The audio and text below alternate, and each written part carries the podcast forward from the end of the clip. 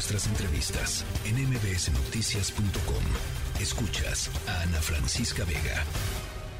Hello, Twitter bird. Tweet a little tweet on Twitter. Any little thing will do. Every single tweet's a winner. You can do it too. Just tweet a little tweet on Twitter. Everyone will know what's new. Tweet a little tweet. It's up to you. In 140 characters, I'll tell you what I Emilio Saldaña Pisu, me da mucho gusto saludarte porque Twitter tiene nuevo dueño, Pisu, y, y no es cualquier dueño.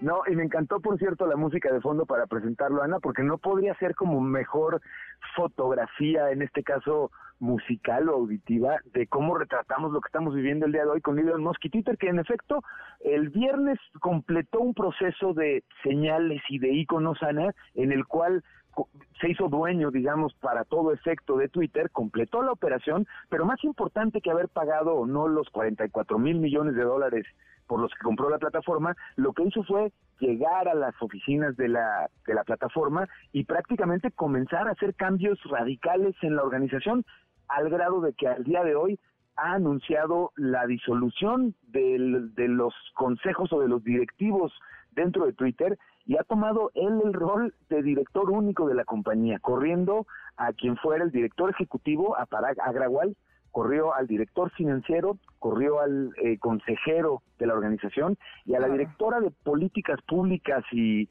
y transparencia, que además fuera la responsable de haber suspendido la cuenta del presidente Donald Trump y al que Elon Musk le tenía, digamos, como que particular tirria, por decirlo muy coloquialmente, Ana. Ajá. Oye, a ver, eh, pero eh, en términos de, del- de los contenidos, que creo que es lo que, digamos, finalmente a la gente no le importa si de pronto cambia una empresa de dueño o no, mientras el servicio que están utilizando siga siendo el mismo, o es más, hasta mejore un poquito, lo que sea. Pero aquí hay serias dudas en torno a, por ejemplo, el compromiso de Elon Musk de proteger que Twitter sea una plataforma en donde no haya tanto discurso de odio, en fin, y mira que lo hay, ¿no? Pero, pero me refiero a que esos temas como de, eh, de, de derecho a la información y, y- y de libertad de expresión, en fin, ahí es donde se va a empezar a notar la mano de Elon Musk, ¿no?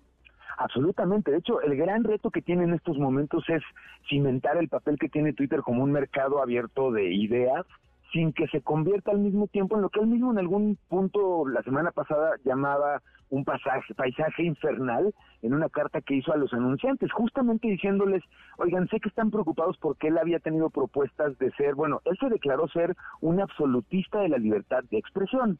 Y a partir de ahí había planteado que la libertad de expresión él iba a impulsarla hasta el grado en el que no se violara la ley.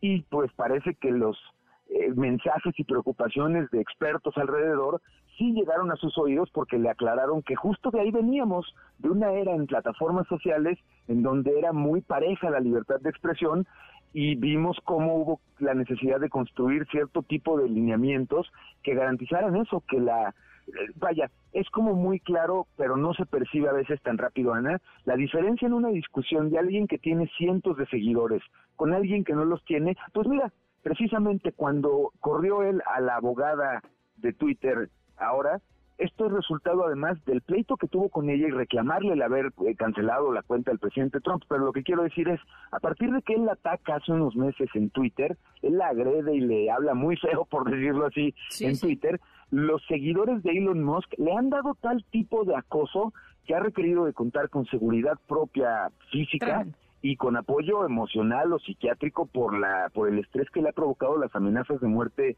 que ha recibido. Esa diferencia en, la- en los parámetros del alcance de una discusión entre dos personas, una muy influyente y otra no, que además hace uso de discurso de odio, es fuertísima. Eso es lo que esperarían que no se pierda y es lo que Elon Musk ha estado prometiendo desde la semana pasada que va a mantener o que va a preservar, tratar de preservar Twitter como un lugar sí que se ha enriquecido en conversaciones, pero que no se preste pues, a, a todo este tipo de problema que hoy tienen grave. Híjole, pues vamos a ver, Pisu, porque la verdad yo siento que está en, la plataforma podría estar muy cerca de perder, digamos, eh, todo lo que hizo de Twitter un lugar eh, eh, eh, importante para debatir, para informar, para actualizar, etcétera, etcétera. Eh, y, y- y vamos a ver cómo, cómo termina modificándolo este individuo. Si no, ¿a dónde nos mudamos, querido Pisu?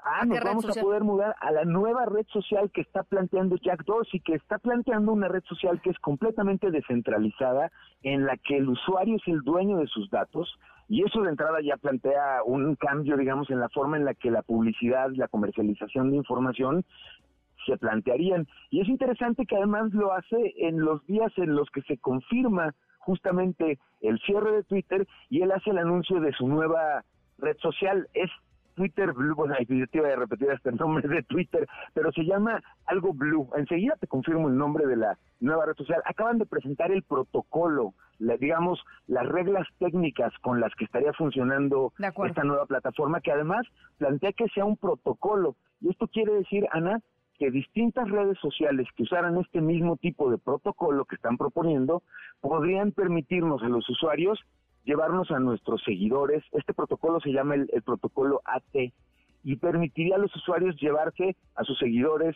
a sus likes, al algoritmo que escogemos. Se llama Blue Sky. La Está bueno. Bueno, pues ya estaremos platicándolo más adelante. Te mando un abrazo inmenso, Pisu. Gracias por platicar con nosotros. Abrazo enorme. Muchísimas gracias. Muy feliz lunes.